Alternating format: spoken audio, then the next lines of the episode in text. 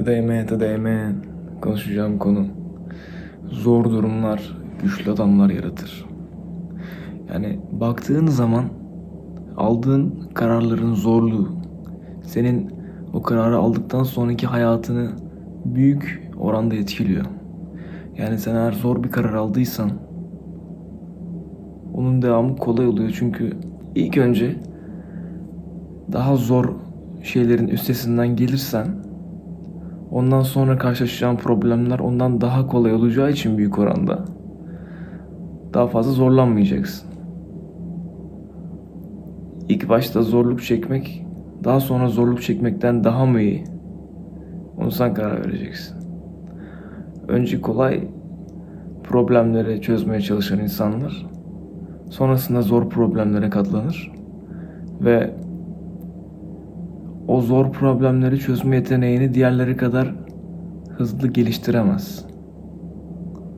Burada benim yapacağım şey zor problemleri önceden çözmek. Çünkü sen eğer öyle bir problemi çözebilirsen yani zorluğun üstesinden gelebilirsen zorluğun devamı zaten gerisi gelir yani.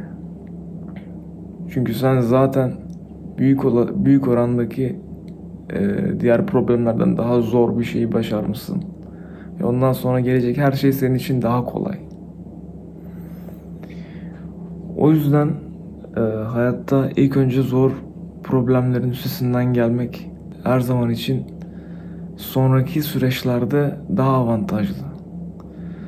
Çünkü ne kadar önceden böyle hamleler yaparsanız, ne kadar önceden zorluk çekersen ondan sonraki hayatın o kadar kolaylaşacak. Eğer 5 yıl sonraki işi, 5 yıl sonraki kararı şu anda yapmaya çalışıyorsan sen demek ki artı 5 yıl fazla yaşamak yaşamış gibi oluyorsun. Çünkü senin o işin mesela para kazanmaksa diyelim üniversite sonrası. Şu anda kaç yaşındasın? 17 yaşındasın diyelim. 22 yaşında üniversiteden mezun olacağını düşünürsek sen şu anda 5 yaş daha fazla deneyime sahipsin.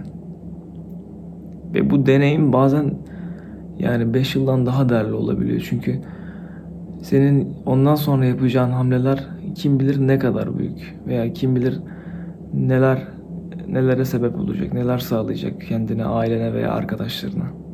Kolay seçenekler ise, kolay yollar ise mesela şu anda seni hiçbir şekilde zorlamayacak eylemlerse seni diğerleri kadar fazla yol kat ettirmeyecek fakat seni şu anda olduğun ortamda memnun kılacak ve e, kısa süreli olsa da memnun kalacaksın hayatından. Ki bu, bunda hiçbir sıkıntı yok. Bunda hiçbir sıkıntı yok. Ama eğer senin aklında büyük şeyler yapmak varsa bu senin ilk tercihin olmamalı. Çünkü eğer sen gelecekte başkalarına katkı sağlamak istiyorsan, kendine katkı sağlamak istiyorsan ve bu alanda gerçekten gelişmek istiyorsan senin şu anda çoğunluğun yapmadığı şeyleri yapman lazım. Ki şu anda çoğunluğun yapmadığı şey genelde şu anı değil de birazcık geleceğe yatırım yapmak. Şu anda geleceğine yatırım yapan kişi sayısı e, bu anda memnun kalmak isteyen insan sayısından çok daha az.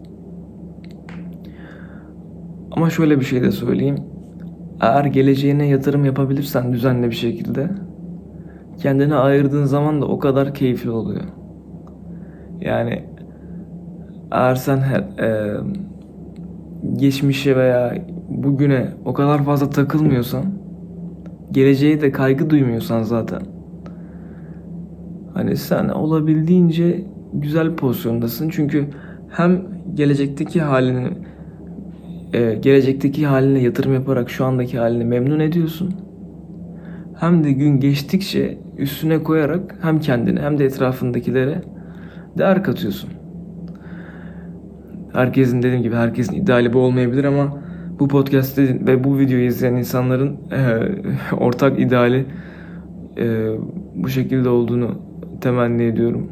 Çünkü eğer zaten bu şekilde değilse bu podcast dinlemenizin hiçbir anlamı yok. Abone olmaktan da çıkabilirsiniz. Mesela bakıyorsunuz büyük şirketlere veya şirket de değil yani.